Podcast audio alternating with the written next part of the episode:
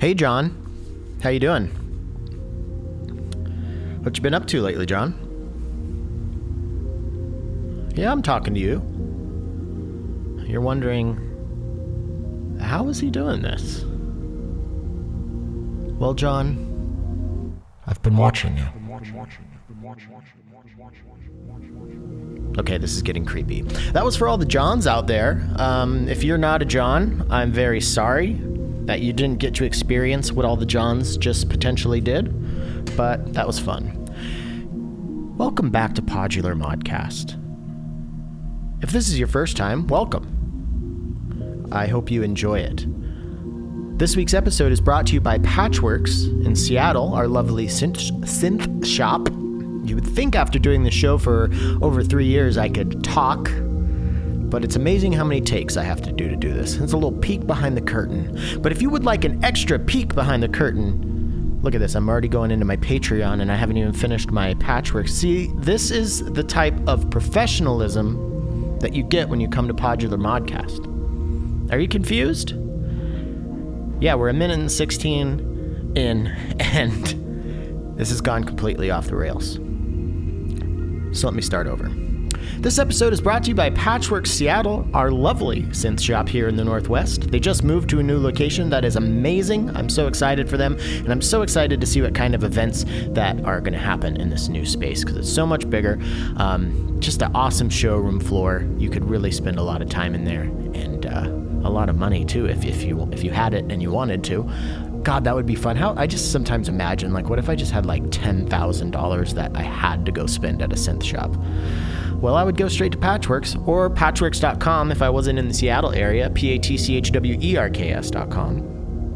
I also want to take a moment to thank all my Patreon subscribers. You really, you really uh, help to keep things going over here, and I haven't been doing that good of a job of trying to attract more Patreon subscribers. So here is my attempt to do that.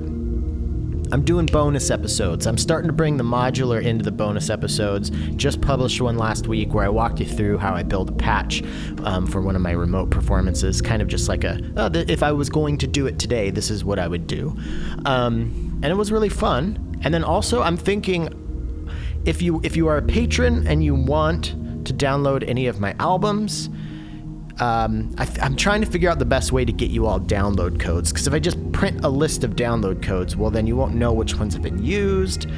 Um, and I don't I don't want to in- individually email, you know, hundred plus people download codes. But if you want anything off of Self Center Records or uh, anything that I've made, I can send you download codes.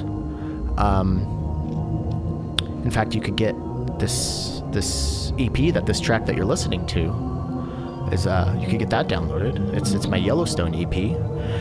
As I was performing what you're hearing right now, there was a bison behind me rolling around in dust, and there's a video of that on YouTube. Um, but now I'm getting off. I'm getting off topic. Um, head over to patreon.com forward slash podular modcast if you would like to help keep the LEDs blinking over here.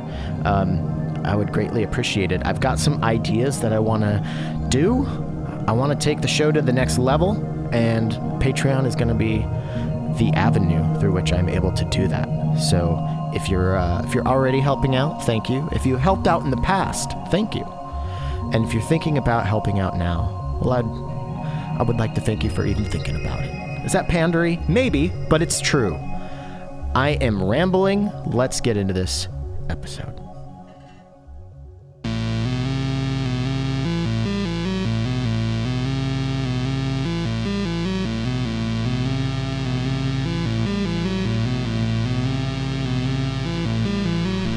Hello and welcome back to Podular Modcast. My name is Tim Held, and this week we are tar- turking, turking.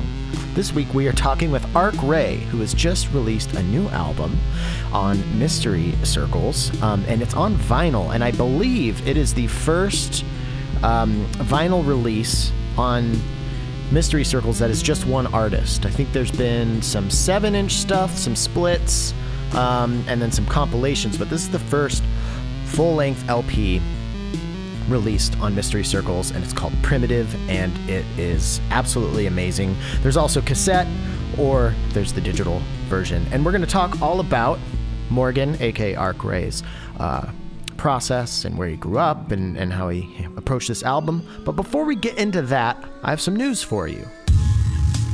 I'm going camping this weekend! Okay, I know that's not really news. Um, but the only news I have is kind of bad news. So I didn't want to lead with that. So I thought I'd talk about some cool shit first and then give you the bad news. Um, so yeah, I'm gonna go camping. Um, I'm gonna bring my synth along, of course, my battery powered synth. I'm gonna try to do a cool uh, remote performance. And what I'm going to try to do, I don't know if it'll turn out, um, but I'm going to try to do like a, a making of video um, for the Patreon. I'm looking for all sorts of new ways to make the Patreon more engaging. Um, and I'm open to your ideas. So if you have some, send them my way. Um, I'm going to get in the Chehalis River. I've never been in the Chehalis River before, and I'm very excited about that. And I'm going to say it again. It's the third week in a row. If you haven't gotten a body of water, go get in a body of water full submersion before the summer's end. Okay, now on to the bad news. The South Seattle Synth Explosion, or the South Seattle Synth Shindig, whichever I was going to eventually call it, the show that I was going to be throwing on September 4th in the South Park neighborhood of Seattle, is no longer happening due to the Delta variant. I just feel a little better about not being the person that's throwing the event that's going to congregate congregate a bunch of people in a closed space as COVID numbers rise. Anyways, let's turn this ship around and get back on a positive subject. Let's talk to Arc Ray. So, so where did you grow up then? In France, uh, in a kind of small town in the in the middle of the country. It's called Clermont-Ferrand. It's like Okay. mm, like an hour away from Lyon. I guess you could maybe know Lyon. Okay. Um, Okay. Yeah, it's a pretty small town. Um, there's a lot of music though. I mean, they used Yeah. to at least. I'm not sure if it's still the case, but uh, yeah. What kind of music was going on in your town growing up? Oh, back then, uh, mostly like rock, metal, stuff like that. But pretty, uh, pretty good stuff actually. Um, there's many bands, or there used to be many bands that I really, really enjoyed. Some of them were are still like my favorite uh, stuff to listen to. Um, I'm not sure why it, it's like this, and if it's still the case because I've been away for for a while. But uh, yeah, there used to be really, really cool bands there. Was it uh, just like a local scene, or was it stuff that actually like broke out of uh, and got like, you know, national or international attention? Mm, mostly a local scene, I guess. But, okay, like, that's cool. For some reason, it was really good. Like the, the quality was, you know, pretty cool. That's awesome. And you grew up in that town, so you like had a cool, thriving music scene around you growing up. Yeah, and I'm sure it has to do with me still making music to this day. I guess that's pretty much how I got started. When when you see all these people around you making great stuff and inspiring uh, music, just playing gigs and stuff, you just want to do the same. I guess when you're 16 or something. Yeah, there's something about like uh, that that um, camaraderie or, or uh, community. That Yeah, like, yeah. You know, like I, there, there's a. I feel like there's a point for every musician where they go from, um, you know, listener to uh, active participant. Um, Yeah. so I'm wondering, was there a moment in your childhood or youth where that that switch just flipped and you and you decided, oh, this is what I want to do, or was it kind of gradual?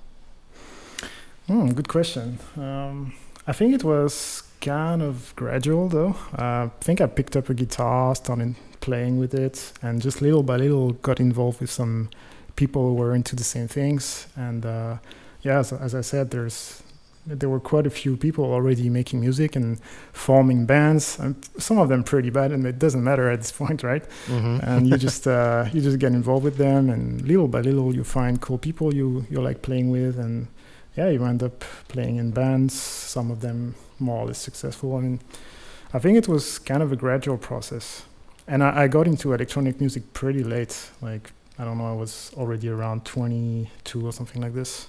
I'm 33 Yeah, now. I did too. I was actually older. I was, I think I was 26 or 27 before I really started Yeah. un- like getting. I, I'd always thought electronic music was, well, where I grew up, it was kind of like, um, you would be like my, my group of friends would, would make fun of you you Exactly. Yeah, yeah. I know exactly what you mean. But I guess you were into metal and stuff.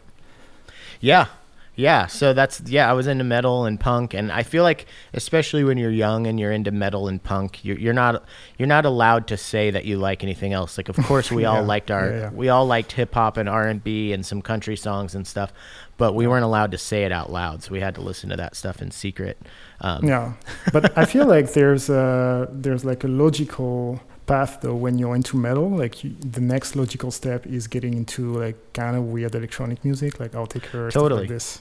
mhm. And yeah, yeah, there's can still a lot I of people that. I know that uh, used to be into metal, or actually still are. I am uh, still into metal actually. Mhm. But uh, yeah, there's like this logical path. But of course, it's not like the electronic music that you were referring to a few minutes ago. It's just more weird and and I guess Yeah. that's okay. Yeah, I think I think it was part partially metal that that paved the way for me to get into more obscure music, but and Yeah. also weirdly enough, um, kind of absurd comedy as well helped helped me get into it. Um, What's the link there? I think it's just being open minded to like when once you see and hear weird stuff that's Mhm. unusual over and over again and then start appreciating it, the next time you hear something or see something that is to you that is initially strange or off putting, you know that there might be something to it, so you give it more of a chance. Yeah, that's cool. Yeah, yeah. I, I think there's something there. I think also maybe the the connection with metal and uh, or at least like doom and black metal, the connection to electronic music is I mean, let's be honest, you can make way scarier and heavier sounding stuff with a modular synth than you can with guitars and bass. yeah, true, true. But also, I think there's the the enjoyment of maybe not liking something in the first place and just putting in some work. You know, like until you Yeah. start appreciating it, and little by little, it's like this gradual process, like you were saying, where you just start enjoying more and more like weird things, basically. mm-hmm. Yeah, and that five years after, you're like, like oh that. yeah, that was actually pretty easy listening. Yeah, yeah. Like, and I've got to the point now where I can listen to, you know, like Sun or, um, you know, some really heavy electronic stuff as a way to relax, which is yeah, is kind of cool. cool. It's it's an interesting barrier to break, and I think even getting into that kind of stuff. Now we're going to go way way off here, but like listening to a storm, I can also I can almost just Mm. lay and listen to the wind whipping around and, and just pretend I'm listening to an album and really enjoy that. Mm, I mean, it does sound great. That's true. Yeah, yeah. I mean, I think that's why so many people are into field recording, right? Yeah, true. So you played. You started playing guitar. Well, like, how old were you when you started playing guitar? Oh, good question, man. I never think about stuff like this. I guess around f- 15, something like this. Okay. Like- yeah. And was it to play in metal bands? Was that like the? Was that your primary? Yeah, I was definitely into rock and metal and like emo and stuff like this. And Uh-huh. just little by little got into more extreme metal, then jazz, and then electronic music. I think that's pretty much how it went down. But initially, I was really into uh, punk and metal, just like you. Uh, Mhm. Still am. Yeah, it's fun. I just got this uh, this role playing, like a tabletop role playing game called uh, Mörk Borg. I think it's called. Have you heard of Mm. this? No, I don't think so. It's it's they describe it as a doom metal album of a game, and all of the Okay. artwork. It's like a book, and it has the Oh. backstory of this world and the rules and stuff in this book, and it's like this really cool art, and uh, Nice. it's actually making me listen to metal again because there's like Perfect. a playlist on Spotify that's made for it. So I'm like, oh, I think I'm, I think I'm getting into metal again. It's funny how it like yeah. cycles like that. Yeah, I mean, there's. I'm not super familiar with like the most recent bands and stuff, but there are still pretty pretty good things being made in this in this genre. I think hmm it's it's been evolving. It's hard to find for me. I feel like it's like horror movies and sci-fi movies. Like Mhm. most of it I don't like, but when I find something I do like, I, it's really really good. Yeah, same. I mean, I'm not saying that any metal band is good. I think it's still something that you have to look for and look for the specific things that you enjoy. Maybe more like uh, polyrhythmic stuff or maybe more melodic stuff. I'm definitely more into more abstract metal, more like with rhythmic, weird rhythmic patterns and stuff like that, like Meshuggah, you know, stuff Uh-huh. like that, than melodic metal. I never really enjoyed melodic metal for some reason. Yeah, yeah. Some of like the, I, I did when I was younger, but I think some of like the screaming and just like, just you know like a lot of the American heavy metal I'm not so Yeah. into. I I I much prefer like some of like the Swedish stuff and all that. Oh, Um, like that. I just, I mean, I just really like the dark, like wall of sound kind of stuff. yeah, yeah. But- I see what you mean. But uh, cool. I mean, I, I can already hear some of the listeners groaning, being like, "This is a modular podcast. Stop talking yeah. about Sorry, metal." sorry. I didn't even talk about. No, it. it's my fault. sure I'm just like- talking about this. I'm kind of like in the, I'm like in a metal headspace lately, so I just want to talk about it. But Yeah. Um, so when do you make the transition, and like, and and what does that look like to making kind of like solo electronic music? What was the first? Was it through computers or synths or? Yeah, definitely computers. I'm I'm a computer guy, and Yeah. I st- I'm still uh, the same. But uh, now I can just afford a few nice hardware things. But uh, I'm definitely a computer guy, and I'll, I'll I could definitely get rid of all my stuff and just make music in the computer without any Mhm. problem. But it's nice to have all these things around and just uh, play with them once in a while, I guess. Uh, but the transition, uh, it's kind of like what you were saying. I was playing in bands, and electronic music wasn't really a thing for most of my friends. But somehow I had an interest in it, just discovered Autechre and stuff like that, and I wanted to see if I could maybe do something like this myself. And I kept it as like my little island on the side, you know, my like solo project that I was uh, doing once in a while. And uh, Mm. yeah, I just kept pushing it, and I I made some EPs and albums under different names, but uh, mostly with the computer, I have to say. And I don't know, in 2016, I think I started uh, putting my rack together, this uh, this Eurorack, and uh, Mhm. yeah, I've been fitting it ever since. But um, on my on my music that I actually release on in EP and albums, there's of course there's a bit of Eurorack and stuff, but not so much. As I, I mostly use it for like jams on on Instagram stuff like this, Okay. or like sound design projects and stuff. Do you ever sample it and then bring it into the computer and then use it in that way? Yeah, I think that's the most fun way to use it, and like the most, uh, at least for me, the most productive way. Like I just record a bunch of random stuff, and then I try to make sense of it in in Ableton. With like, uh, Yeah. what I love doing is recording some some jams, random stuff, putting the the wave in a couple of uh, drum rack cells, and then you know try to pick a start point that's fun, and just try to mess with that in a more like rhythmical way, you know, stuff Mhm. like this. That's usually how I start my tracks, actually. That's how. That's what was my. That was my intention getting into uh, Eurorack. That's what I wanted to do because everything Yeah. that I had made, I would sample. I would do that, but with just hardware gear. I would make stuff and then I'd record it all and then I'd chop it up in Ableton. Yeah. And then I got into Eurorack and I just completely stopped doing anything but Eurorack. Um, oh, And I think that's because I wanted to like see how far I could go with it. Um, but now I just recently got an MPC one, and I'm gonna try to go back to that because I'm just I'm I'm tired of not being able to play, you know, longer than 20 minutes. Mm, It's yeah. just you know mean it's you need hard more without a big- variation in your set.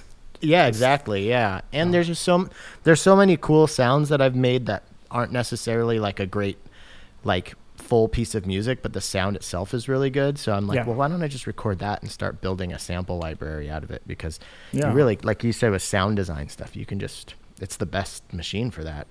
Yeah. Also, what I really like, I'm not saying that you could not do this in the computer. Actually, I was doing this a bit with Reaktor and stuff like this, but it's like the the non-linearity of things. I usually I don't even have a sequencer actually in my rack. It's mostly just events happening and pinging each Mm-hmm. That's kind of how I do it too. Yeah. I think it's the most inter- interesting way to to use it actually. Yeah, I feel yeah. like once I bring a sequencer in, I'm like, well, why don't I just do this in a piano roll editor? You know, like Yeah, exactly. I mean, sometimes I do use a sequencer. I have the sorry, I have the Analog 4 from Elektron, which is Mhm. one of the best Eurorack sequencers, surprisingly, I think. Uh, it's like right there when I need it, but I don't really use it for, for that. It's just uh, I don't know. Yeah, you're right. It's it becomes a bit uh, static when you start using a classic sequencer. Yeah, I I mean, I know people out there who use sequencers way beyond just you know, uh, gate sequencing for drums and, and melodic stuff. I know I know there's a whole world to be explored there, but it's just not really a path that I'm super interested. I'm way more Yeah. interested in like how what you were talking is creating events and and kind of Yeah, setting stuff up almost like dominoes and being like, okay, what's gonna Yeah, happen exactly. in this cascade? Yeah. yeah, that's a good Yeah, image, and with probability here and there and some randomness, and let's see what Mhm. happens. You know, I think Mhm, it's the. I don't know if it's the best way, but for me, it's definitely the the most fun way. to do. It. Well, to that's the it. best. That's the that's the greatest thing about this tech this technology or format is there's no best way. You know, like Yeah. I've got three different cases in front of me, and they're completely different instruments. Like I'm gonna, I would get completely different things out of each three. You know, because Okay, yeah.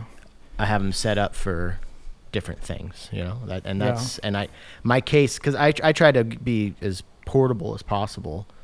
So my case is constantly changing because I'm just using 7U. So I never have the same instrument, which is kind of bad because you never get super proficient at your one instrument. Yeah, but that's why, like, when I started, I knew that it could become like this black hole of uh, yeah. getting stuff and never stopping. And I Mhm. decided to just buy this uh, 6U case, and it's pretty small, and just stick to that, never expand. And when I, when I want to buy something new or try a new module, I have to sell something. So I, I only have, I think, two modules laying around, and that's it. Every time Oh, I that's pretty good. bring Yeah. something in, I have to sell something. And I So you don't get that like that gear acquisition syndrome they call it gas. You don't get that like I need to buy all the stuff. No, no, not really. Actually, I mean, I really try to be reasonable because first of all, I don't have a lot of space here, and I just don't like when things are left unused. You know, most Yeah. of the stuff that I have here in my in my little studio, I use regularly. If I don't use it regularly, I just sell it. Yeah, yeah. That's that's. I try to like if if I don't use something for six months, then then I know it's you know. yeah. Although sometimes I totally switch what I want to do approach wise, but that's a whole other story. you mean like um, from live oriented setup to more like sound designy? Yep, exactly. And then Yeah, from like l- lately is I've been uh, you know t- samplers and no oscillators. But Oh. I'm not going to get rid of my oscillators because I know this isn't going to be forever. But lately I'm just like, and then I I went from sampling into just processing external sounds. You know, like Oh yeah, I get kind of obsessed with one idea and then try to take it as far as I can. Um, Yeah. I, I have to say I gave up the idea of performing live a long time ago. I think I tried Oh, really? Once when I, when I finished my case maybe in 2017 something like this. I I played once to this weird jam and it was horrible. Like the, the typical thing like oscillators bumped out of tune, like all the the problems that you could imagine from a Eurorack setup they actually Uh-huh. happen. Also you don't really hear yourself. You you get lost in your patch because I I make like messy patches with a lot of cables. Yeah, you just yeah. get lost and i was like okay that's not for me and my rack is definitely uh for studio use yeah But you play live other than Eurorack. yeah yeah but like with Elektrons and my octatrack and i make guitar loops and stuff it's like Uh-huh. way more controlled or at least for Okay. me Okay, Do you play guitar live then? Like you make Yeah, live yeah, yeah. loops? Okay. Yeah, actually, before COVID, I started this new thing that I wanted to do. Um, I I played a bunch of a few sets where I, I prepared everything and I had all those patterns and stuff, and it was fun, but I couldn't really get this feeling that you have when you play in a band, for example, when you when you play a gig. And then I Mhm. was like, I don't know if this is for me, so I'll just maybe try something else. And I decided to just play fully improvised gigs where I just show up and I don't know what I'm gonna do and just have the octatrack and Mhm. uh, maybe one synth and the guitar and just create loops from scratch on the fly. And it was really fun. I had actually I enjoyed that way more than my prepared set, you know. But then COVID That's- happened. Yeah. Oh, yeah. So I guess it will be for for this year or next year. yeah. That's interesting because I know that feeling that you're talking about when you're playing with a band, and it's something that oh, I Oh, yeah. I can't get with just a Eurorack set. And I think that's another reason I wanted to bring the MPC into it so I could have some some buttons so I'm actually feel like I'm physically playing something and not just like wrangling stuff. Yeah, it's also about the fact that everything's kind of prepared, like your patterns are chained together and you know exactly what's going to happen. Of course, you can play with a few things, but it's not the same as when you're in a band and you're just playing your parts and you feel the energy. Of Mhm. course, you know what's coming because you know your parts, but you just have to play them constantly in real time, right? It's, I don't know, it's kind of different. But Yeah. improvising and making loops without really knowing what you're doing is kind of risky. It's fun, Yeah. especially on the octatrack because there's no undo, so that's that's a problem. if you fuck up, you yeah, that's it. You got to go with it. Yeah. Yeah. Well, that's kind of that kind of makes me wonder how much of the title of your album comes into this. Like, because I was thinking, there's a primitive part of us that Mm. that really you know connects with the physicality of playing music Yeah. and Oh, like yeah. you're playing your part on a guitar or a drum, the the, the actual physical motion and Yeah. interfacing with another thing, you know, sounds Yeah. like that's very important to you.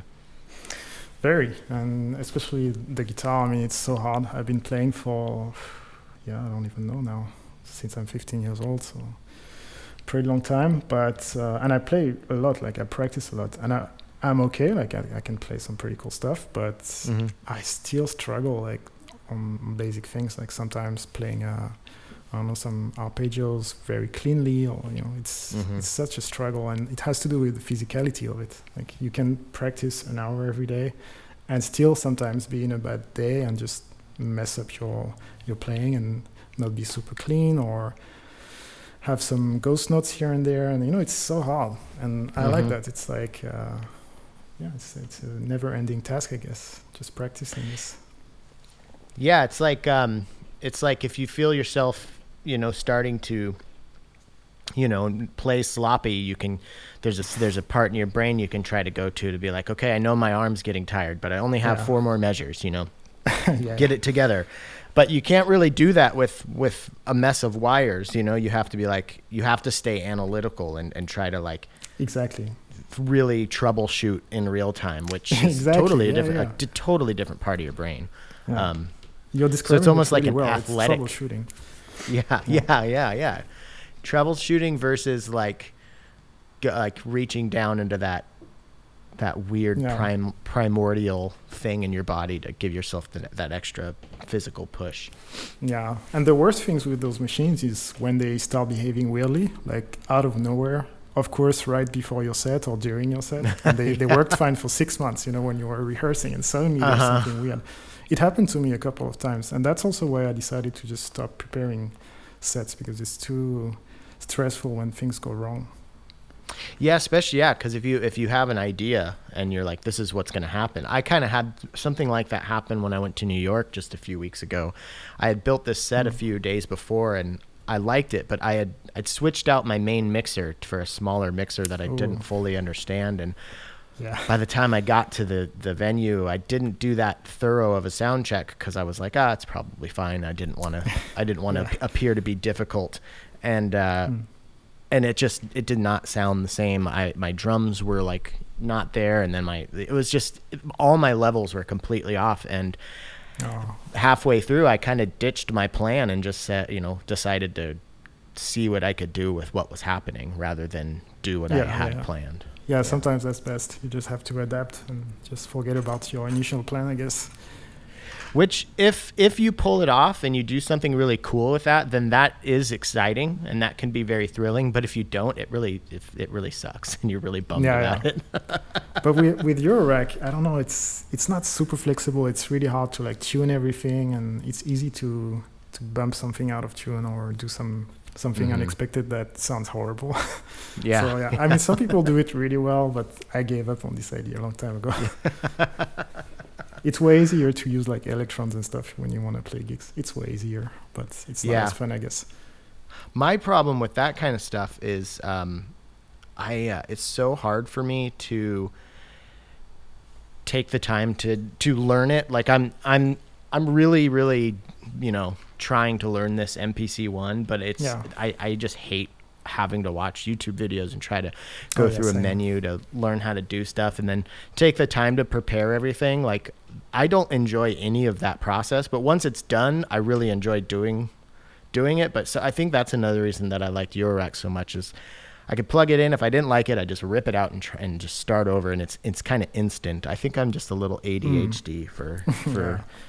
Computer music. Uh, to be fair though, like my analog four, I learned it inside out before playing a gig because I, I knew I wanted to use it and I didn't want anything weird to happen. So I read the manual I don't know how many times and just yeah try to master everything. And now I know it really well. And it was only because I had this gig and like this deadline.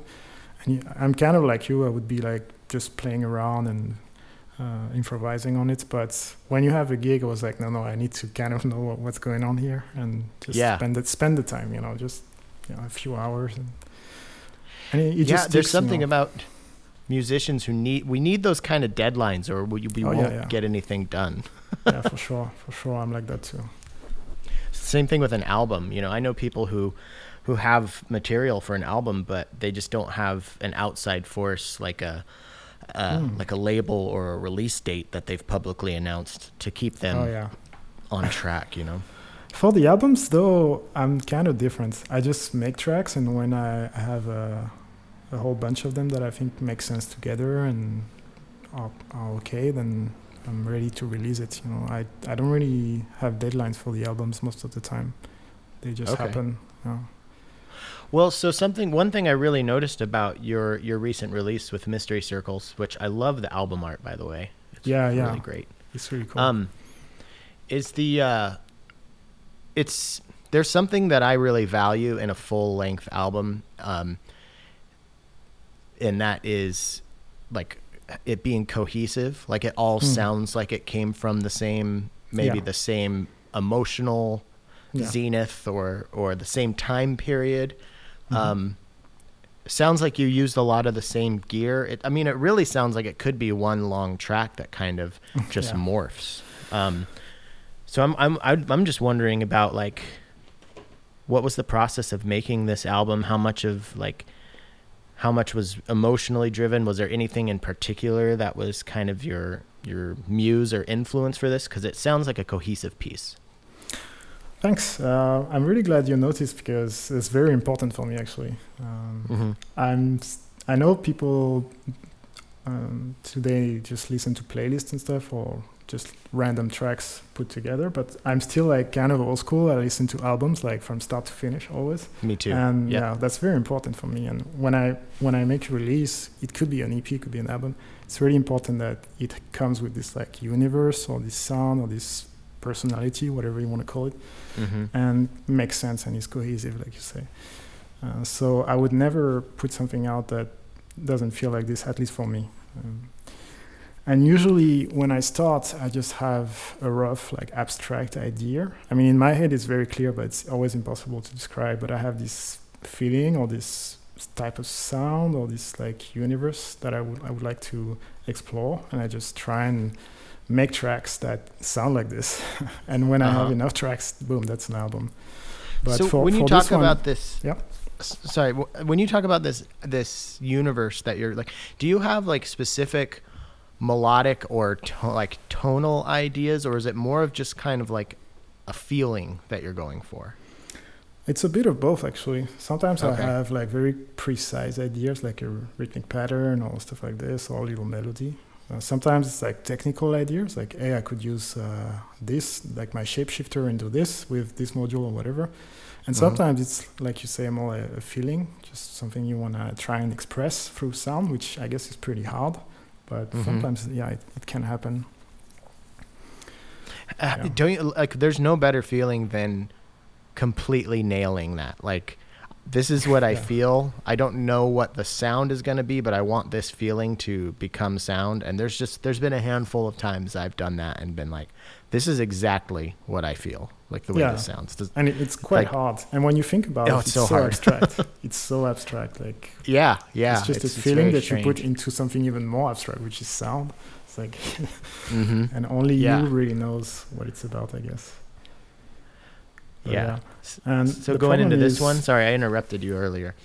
Yeah, no. uh, Um, the problem is when you do this, it's easy to get lost, and you start something, you're really happy, and then you start tweaking and tweaking and tweaking and adding stuff, and little by little, you're so far away from your your initial idea. Or Yeah, at least for me, yeah. that's something that's one of my my- my problems, I would say. And Me for too. this album, it was one of my requirements. It was part of this global idea of this universe. It was one of my requirements was to stick to the initial idea, like stay as close as possible to um, the track the way I started it. You know, and that's also why it's called primitive. It's uh, I wanted to stay close to like the primitive states of those tracks, then keep their essence. You know, which I tend to always lose when I make music. And for this one, I Mhm. forced myself to stick to it, even though sometimes it meant keeping things that I don't fully like or could be better. But that's the way they are right now, and I have to stick with it. You know, so it was kind I of like a that. challenge, an exercise. It becomes also like um, some sort of like like practice outside of like the album isn't just the album. It's like it's like you're putting this practice in to train your mind to, you know, you're basically you're trying to train yourself not to do something that you don't like doing. yeah, know? exactly. And it's something that I I know I don't like. I mean, it's not. I say it's a problem, but it's not really a problem, right? If you get stuff done and you release it, whatever. Right. But it's just something that I don't really like in my in my process, and I, I wanted to see if I could just go around it somehow and still release something or finish something. Do you feel like after this, going forward, you'll Mm. you'll like you've you've you've corrected that, or or do you, or was it a challenge? Uh, I don't think it's possible to correct it, unfortunately. so I'll, next time I'll probably be tweaking because, yeah, it just depends on, on your on your idea and your initial requirements, like I said. And for example, I, I have some ideas for a next one where I would like to use only acoustic sounds. And yeah, in this case, I might have to again accept some things just the way they are because if you record something and it sounds great, sometimes the best take is not the one that is perfectly aligned. You know, it's the one that is a bit Mhm. sloppy, but it sounds better for some reason. So Mhm. in a way, yeah, I might just uh, stick to this newly acquired uh, skill, but uh, probably not. Well, you could take Probably some of it, you know, with you. I mean, it's every every experience is gonna, yeah, yeah, you know, of course. change your your behavior going forward. So Yeah, this but- sounds. I really like this approach, though. Yeah, but you know, it's a good uh, creative tool as well. Like to just use that as a um, as your creative approach. Like you put something together, you just record a jam, like we were saying, and you you say, okay, I'm gonna have to stick to this. I have to do something with this. I, I can't tweak it uh, in in a million ways through a thousand plugins. I have to stick to this. And from Mhm. there, you just start building, you know. And I think it's also a good way to maybe disturb your your bad habits and stuff like that. It's you know, at least that's the way I was trying to go about it. Yeah, I've I've always had this idea, and I've never actually tried it because I'm just like I, I think it would be really really really hard. But one It's of really my you the thing that I get in my way of, especially before modular, when but it even happens with modu like modular. When I make when I'm building a case, I try to cram as much stuff into that same. case as I can. And when I'm making stuff on a computer, like if I'm making a multi-tracked song, sometimes I'll get up to like 30 something tracks, and then it's Mhm. like, okay, that's kind of a nightmare to mix, um, and it gets really busy. So like, part of me wants to like, could I make, you know, six total tracks? This is all you get, like every yeah. track, every every single track on the album can only have six different elements or four or something. You know, like set this hard rule and and see where I could go with that. But Yeah. I've yet to do that. One thing that I like doing, and I started doing it with this album, I think, is to commit and uh, use as uh, n- almost not use MIDI actually, just process. Uh, if you record something with MIDI, just um, flatten it and um, you know commit and keep the audio and get rid of the Mhm. MIDI. So that's that's one way to force yourself to stick to what you have. Yeah. You, you yeah. just you just make the decision to remove the track where you have your, your synth set up. You made a patch. You like the patch. You recorded something. You destroy this patch. You don't even save it, and you just keep the audio that you, reco- you, you recorded. That's something I've thought about too. Yeah, is building like a, a to- like building out a total structure in Ableton, like a, a, a simple drum beat, and writing a, a track around something that maybe sounds pretty straightforward and poppy, and then strip away everything that's kind of solid about it and see Mhm. what happens. But it sounds like that could get messy too. But it sounds like Yeah, a good yeah. I mean, it's part of the process, right? Sometimes it's Yeah, messy. Sometimes it's like unexpectedly fun. Yeah, it's know, it's kind of random, but it, that's the the beauty of it, I guess. Yeah.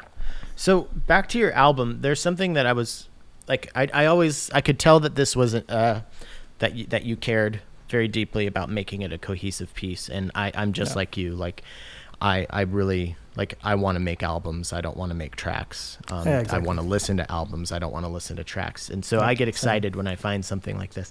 And something that I noticed, and I think is really hard to do, um, but you did it very well, is looping, you know, short short bars or short short sounds Yeah. and kind of building upon that and making them stay interesting for a long time even though it's very repetitive and there are a few things where you're playing guitar um or it sounds like you might were you playing a, ba- a live bass at all on this Uh, no, I don't even have one actually. No, no. were you playing was your a baritone guitar or anything No, it's just uh, Oh. no, no. I have a I have a jazz guitar and a, a Gibson SG and Okay. acoustic guitar. No, no. You were making some. I feel like some of the the lower notes you were playing on guitar, you just mixed them very well to have very like rich low end on them, which I really liked. Um, yeah. but there was there were little parts where I found myself like singing along with some of Oh. the loops.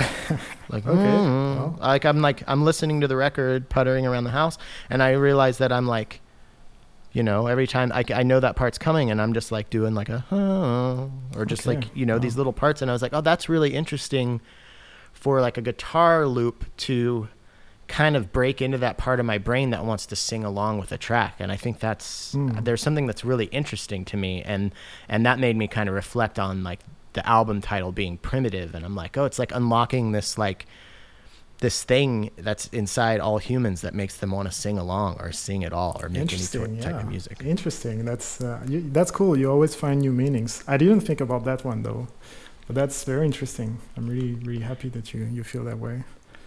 That's great. Yeah, I, I mean, it's it's.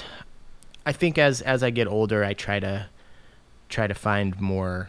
I mean, I could I could be just like making all of this stuff up, but you know, like when I find myself singing along, I'm kind of like, well, why is that? And like that's kind of weird. I, how often am I singing along to guitar guitar riffs and, and Yeah. stuff like that? I do, I do, but uh, sometimes it's yeah, it's just how you, you just feel it, right? It's like when you Yeah. listen to some some jazz records and you you sing the sax lines, so it's just cool. Mm-hmm. But um, regarding your question about the, the loops and stuff, it's something that also was um, part of my my idea for the album was to have this approach um, to do things in in a collage way. You know, put things together that um, initially maybe don't really work well, but just uh, as some kind of patchwork. You know, put things on top of each other and have them loop and maybe put something on top of it that would make you forget what's underneath and little by little bring something back. And yeah it's like this approach of collage that uh, i try to stick to for the entire record. Uh, but i think it's yeah it's this idea that uh, mm, you're trying to express with the loops just uh, staying in the background and not being intrusive or anything because they, they Mhm. serve a different purpose in different times in the in the track you know? Definitely, yeah, yeah. It's it all sounds very intentional and well thought out, which I think Thanks. is a a mark of markings of a good album. And then something else I wanted to talk to you about is your your ability to show restraint with like glitchy percuss- percussive stuff. Yeah. Um, I think a lot of like I love glitchy drums and I try to put them on everything, but it's always way more busy than I need than I want. And then I listen to something like yours, your album, and I'm like, this is try to do something more like this. Kind of take a less is more approach. Like, was how intentional is that? With like, it seems like you spend a lot of time on your drums too, or Yeah, or I guess not drums, but like percussive elements. Yeah, I wanted the, the album to be really percussive, but in a subtle way. Mhm. Because I love percussions, I love rhythm. I think more than melody actually. And but I didn't want to there to have like massive beats and stuff like this, but more like even with clicks, just uh, rhythmic patterns with clicks and stuff like that. And but I know what you mean. It's it's really easy to get carried away with drums and glitches and stuff. I I have the same problem to be honest, but it was one of the it was part of the the idea also to just take everything away and keep the minimum, you know. So it was part of the exercise. Because Mm-hmm. you know, by default, I would probably be like you and add too much because it's fun. you just want to Yeah, have more. yeah. but uh, yeah, I did many percussions on, on the album with the the DFAM actually. It's it's great Oh, for, really? for Okay. stuff. Yeah, it sounds really nice. It sits uh, well in the mix, and it just uh, sometimes it just spits out interesting things.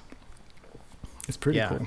I really like it. A lot of the drums that I make, I don't like actually plan. I just start feeding weird gates into stuff yeah, until exactly. it Yeah, sounds yeah, that's cool. what I mean. You just patch up Yeah. the DFAM to some random stuff from from the Eurorack, and yeah, little by little, you end up with a nice little groove. And on one track, you can really hear this one. I, I forgot which one it is. Um, I forgot. But you can clearly hear if you have a DFAM, you would definitely recognize the, the noise, for example, the, the way Mhm. it sounds and stuff. And I, I just left it untouched. It's like the, the DFAM track, the way it was recorded. That's you know that's funny. You bring up something that that um, that I think about all the time, and it's like when you when you get into modular deep enough or into into particular you know types of gear like you start recognizing oh that's especially stuff Yeah. like rings or something like Oh, oh, yeah, that's a rings Yeah. you know um This one's And, easy, you know, it's-.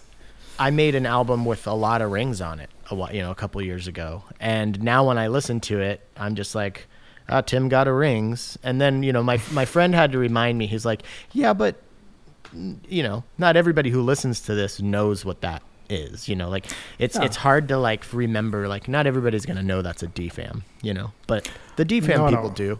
I guess it's it's a bit more subtle than than the rings, but I'm sure you could. I'm sure now that I say this, some people will, will hear the the DFAM noise. I think it's on Body Language, the track Body Language, if I'm not mistaken. But uh, well, let's do a let's do a raffle. If you can find the exact sound, listener, that was from the DFAM, then Mystery Circles will give you a free download code. yeah.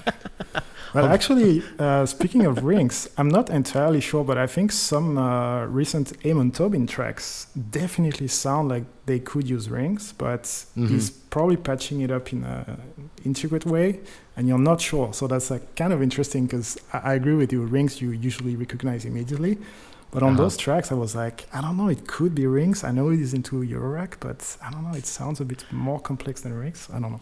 I'm definitely starting to hear stuff like like in soundtracks and like modular is, is infiltrating, you know, Yeah, yeah. it's it's getting bigger and bigger because there's stuff that I like un, in uh in soundtracks and, and some newer songs where I'm like that's a that's got to be a morphagene you know like morphagene is Yeah. another thing that Yeah, for I use all the time but it, the, it there's definitely a zone of morphagene that you use where it's very clearly a morphagene Yeah, yeah, it has a sound. it's just so good at doing that that's what's crazy about a lot of these modules they're so damn good at doing the thing that they do that so many people get into them and, it, and then they use it so much that it just becomes kind of everywhere Yeah. it's interesting. I guess what's fun is also to try and use them differently, like try and break Mhm. them, you know, see what they can do besides the normal Mhm. use. Well, at least I like doing that. definitely yeah. Yeah. Yeah, I have a friend who uses rings, and it's not, it's not like I can't tell what parts of his voice are rings and what aren't. You know, I'm, I'm often wrong when I try to guess. So Yeah. there are, it's just one of the, especially with rings, it's just it sounds so good. Like you Oh, just does, plug a gate into it and let it go, and it's like that sounds really nice. yeah. and if you process it enough, it, it can sound like super crazy and aggressive and pretty Mhm. nasty, actually. It's, it doesn't have Yeah. to be like this nice uh, wooden or glassy type of sound. It can Yeah. be really harsh. You know, I think while we're talking about that, I don't, we don't need to go down a mutable rabbit hole, but I think the uh, the elements is I think maybe because it's so big, but I think the elements is I think it sound has way cooler sounds than rings. I think it's one of the coolest sounding modules I've ever heard. Yeah, it's Um, really nice. I just I don't have any people use it. mutable module in my in my rack, but uh, I use it in VCV most of the time. I just Yeah. make crazy patches in VCV, and yeah, I love elements. It's so cool. It's yeah. I'm um I'm borrowing one right now, and I'm I plan on sampling it into my MPC. Um, Yeah, you can you can. I mean, the variety of sound you can get from elements is nuts. You it's can- crazy. Yeah. it's Um, unbelievable actually. Yeah, it's funny. It's like everybody listening, we're like, yeah, everybody knows that Mutable makes good stuff, guys. Come on. Yeah, Um, yeah. Sorry. And, and I, I used to have I, I had elements in my in my rack actually. That's that's how I I know uh, what you what you're saying that you can create all those sounds. But I don't know. It's just too big and my rack is too small, so I just Yeah. had to let it go. But Yeah, it's cool it's that you can one. find some of them in VCV and at least and just keep playing with them like rings. Yeah, VCV Rack is so so awesome. Yeah, um, what a what a great cool. resource. Um, so how did you get hooked up with Mystery Circles? I mean, they're just releasing so much good stuff, Yeah, and I think yeah. I think your album is it the first album on vinyl that is just a single artist. I think they've only done compilations. Is that right? On a on a 12 inch. I, mean, I know Mm. Yeah, they've done on- seven inches. on a 12 inch, I think, yeah, yeah. That's pretty cool. Yeah, I'm really happy about it. Um, good question. I think it was in 2019. So I I um, made an album. I think in March or something like this, or I finished it in February, maybe 2019. And I, I posted on Instagram that I was looking for someone to help me release it. And I think David reached out, and he's really cool. He's super nice, super helpful. And we, yeah, we just agreed to release it on cassette. And since then, we just stayed in touch. And whenever I knew I would just send him the next one, and he liked it, and we decided to put it on vinyl and cassette and so on and I'm really happy cool. how it turned out. He's, he's really nice, really helpful. Uh, we we share many values, and it's really cool to work with him. Yeah, he's he's a super nice guy. I've been talking with him lately because I might be doing something with him. Wink, oh, wink. Cool. Um, but yeah, I've, I I found mystery circles just through you know like I kept seeing like the the logo pop up on yeah on you know cassettes that I was buying that I liked, and I'm like, what is this label? And then I started yeah. realizing like one thing that I love about a good indie label, and I want I, I have like a digital label that I kind of half run right now. It's mm-hmm. it, it's a more of a passion project, but what, what interests me about labels is being able to curate a collection of what you think is good music and sharing your taste with other people and being like, hey, yeah. I think I have a good ear um, and and David definitely has that. Like I just I love the whole catalog. He has he has a good ear. He's good at finding people to develop this kind of. It's yep. almost like we're talking about a universe being a particular album. I think I think labels can be their own kind of little universe too. Yeah, yeah. You know. And what I like is that I think it's really open-minded. So there's just a wide variety of things that he's been putting out. Right? It's not just ambient mm-hmm. or there's there's quite a lot of different things, and he just cares about the music, and that's one of the values on which we are aligned. I think is I definitely only care about the music, and mm-hmm. uh, yeah, that's why it worked out. I think. Yeah, I think this is one of the one of the good. There there are so many negative aspects to how music like how music has changed in the regard in regards to like the digital era with Spotify and there's yeah. you know you don't really make money off no. of albums anymore. I also gave up on like this that. idea a long time ago. yeah, yeah, you're just you're not going to make money on your albums. No. Um, but I think when you take money out of the equation like that, when it's just more of a passion project, you get better stuff. Um, and so mm you know, I think these small indie labels, like maybe they don't have millions of, of fans, but if they have a couple thousand devout fans, then that's its own little micro community that I think there's something special about that. And yeah, yeah. I just, I just love that, that that's happening. Um, yeah. I mean, we are talking about people who buy music on Bandcamp, which is not the norm, I guess. Um, mm-hmm. So it's like people that are really into music and want to help out support the artists. And actually, Mystery Circles has been kind of growing since he reached out to me in 2019. It was uh, quite small, and now he has I don't even know like three or four thousand followers and quite a few people just uh, getting into it um, little by little with all the releases. It's yeah, it's been growing a lot actually. It's super cool. Yeah, yeah, I mean, sense. I've had a number sense. of mystery, like I've had people on and then not realize that they were mystery circles artists. yeah. You know, like oh man, I've got a, I've had a lot of mystery circles people on the show, but um, yeah, there's yeah, just so. you know, there's not a lot of albums that are kind of focusing album or not a lot of labels. There are, there are, there are a handful out there, and I'm a fan of all of them, but um, that are kind of selectively releasing stuff from kind of this smaller community um, yeah. the subset community of electronic music, and I and I think that's really cool. Um, yeah, it's really cool that we can have that. I mean, I I didn't think I would ever release a vinyl record to be honest, because it's quite expensive and yeah, it's a lot of work in general. And I'm really happy yeah. that he, he, helped me out with this. It's like one of those things that I'm I'm happy to check that I've done. It's like one of those things when when you're a musician that you want to do. I guess, or at, at least for me, I don't I don't really care about making money or anything, but I yeah, it's like one of those little achievements. So definitely, yeah, really yeah, happy that's been that something he helped out with this. So cool. Yeah, I've always wanted something on vinyl, and I and I haven't yet. Um, it will come, I guess. It's just yeah, someday. Yeah, yeah. Now I have to ask you a question about the vinyl. Please tell me that you have it framed and hanging on your wall. Uh, no, I don't. But that's very simple. I have nothing framed and hanging on my wall. Not even that. nothing. I, I'm terrified with the idea of putting shelves on the wall and like drilling through them. Probably I should at some point. Oh no, that's not I'm- entirely true. I'm lying to you. I have one guitar laying, laying. Uh, my acoustic guitar is uh, stick to the wall, but that's it. that's the only thing. I should do it. You're right. You totally should. Yeah. Yeah. Um. Cool. Well, we're we're we're coming up on an hour. I just had one more question about the album. Mhm. Um, were you using any like older hardware synths? It sounded like you were maybe like it sounded like some of it was kind of DX7 territory. Or were you using soft synths on this? Uh, no, no. I only have my Analog Four the peak. It might be the peak actually.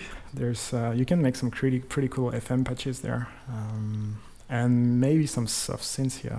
But uh, no, I don't really have any classic or old synths here. Uh, Okay. I don't have the It space just sounded like a really good mixture of kind of modern sounds with some of those, you know, um, early '90s kind Yeah. of new agey almost. I, I love those sounds. I love those sounds. Yeah. Me too. Yeah. Um, you can get pretty realistic stuff with the peak. I don't know if you have a peak, but it's uh, the Pretty cool Novation. Peak. yeah, yeah. No, that's that's like my num. That's actually the Summit because it's got the full. Oh, but that's a little. yeah. That's a little out of my price range, but yeah, the Peak is kind of like that is the that's the mod that's the the synth that I'm like if I could afford to buy a standalone synth that's that's the one I want. It's really cool. Honestly, it's, It's it just- sounds yeah, great. it it's sounds very so easy to good. use. It's so easy to use. It's unbelievable. Everything's there yeah, at no, your Novation fingertip. does awesome stuff. Yeah, yeah. I'm, I'd love to have the Summit, but it's so big. There's no way I could fit this in my in my studio. But, uh, the peak, the, honestly, the peak is al- already quite uh, sufficient for most uh, users. It's just that it doesn't have a keyboard, but I don't really Yeah. play keyboard, so yeah. That's see, that's why I want it because I, I I'm more of a traditional musician and like playing guitar and a little piano. So like, I I like to like if that's another thing why I'm not really interested in sequencers. I don't like to lay notes down Yeah. in a grid. I want to play them, you Yeah, know, yeah. like on a keyboard or on a guitar or something. Yeah, now you should then get the Summit. Actually, I made a a sound pack for it. Uh, I think last year, two years ago. Um, Oh, nice yeah, it's pretty cool. innovation. Uh, yeah, I'll- it's I'll- it's on the I'll it's on the platform. for Summit. Yeah, it's on the platform. If you if you get the Summit, you can get the the sound pack for free there. Oh, that's awesome. It was a lot of fun. That must have been really make. fun. Yeah, it was. It was. It's, So did they uh, reach out to you and, and say, hey, will you make us a sound pack or? Yeah, pretty much. Pretty That's much. pretty cool. Yeah, it was great, That- and it was really fun actually because uh, I had no idea that you could get so many different sounds out of this this machine. Because at first glance, it looks pretty simple, but actually, Mhm. when you start tweaking it, there's so many things you can do with. There's two modulation envelopes. There's uh, four LFOs. Uh, there's some FM. I mean, you can do a lot, and there's all the wavetables, obviously. So you can do a really huge variety of sounds, and the effects. You know what's funny good. is like playing with uh, playing with those types of synths after being into modular for so long. Because I, I played with like Korgs and Nords and stuff before Mm. I got into modular, but after getting into modular, I feel like I understand how to work a like a desktop Yeah. synth so Oh, yeah, so it much helps a lot. more. It helps, Yeah, definitely. It's like oh, this is what all that meant. yeah, and suddenly like the signal flow is relatively simple. Like it's kind of static, and there's only a few ways you can patch them. And yeah, it's it's easy to wrap your your head around, I guess. Mm-hmm. But uh, it's the same way. Like when I you were talking about earlier how I got into electronic music. I think I started with uh, Reason. I don't know if you know Reason, the Yeah. the software. I think it was version two or three, and that also definitely helped because you could flip the rack and use CV and stuff. Like, of course, it's virtual, but you could uh, use CV and gates and sequencers. Right, you- there was, like, stuff. Virtual patch patch cables Yeah. that you like. Yeah, pretty that's much. right. And it, yeah, it was like a DAW that could do that. I think it was the only one back then. Uh, Yeah, one of my one of my friends was using that and, and really telling me I should get into it right as I was getting into Eurorack, and I was like, I'm not doing that with a mouse. I want real cables. No, no, but it's it's great. It's uh, I still use it actually because now they they made it uh, uh, usable as a VST, so you can just load it in your Ableton session. Oh, nice.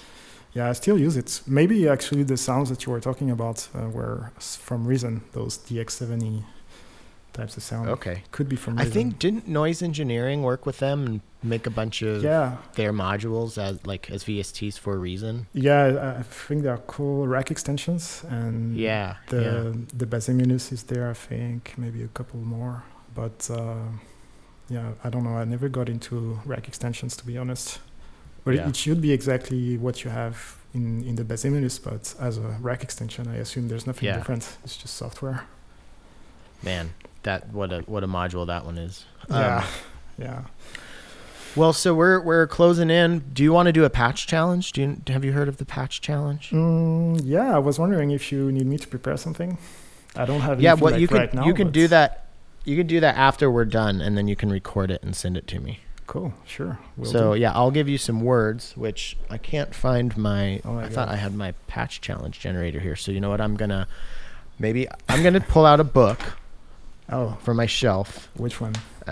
Uh, this is called Future Sounds: The Story of Electronic Music. I've never read it, Okay. but I'm just gonna randomly the first adjective and noun that I see on these pages. That's gonna be your. Uh, let's see. oh, this is kind of cool. Kind of it kind of goes into primitive overriding humanity.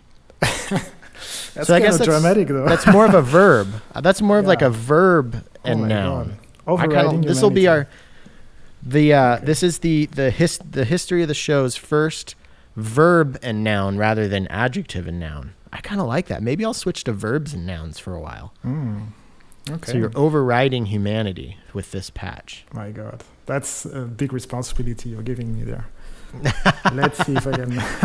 I think you can handle it. uh, let's see. Okay, yeah, I'll prepare something and just send it to you. Cool. Is there is there anything that we haven't uh, touched on that you want to scream from the modular mountaintops before we sign off? Not really. I just wanted to thank you for having me on the show. Uh, yeah, maybe take one second to thank David again and Luke for the, their work with the album, and yeah, everyone else who's been helping out. Just uh, really, really helpful, and really, really glad uh, that people are enjoying it. That's great. All right, let's check out Overriding Humanity by Arc Ray.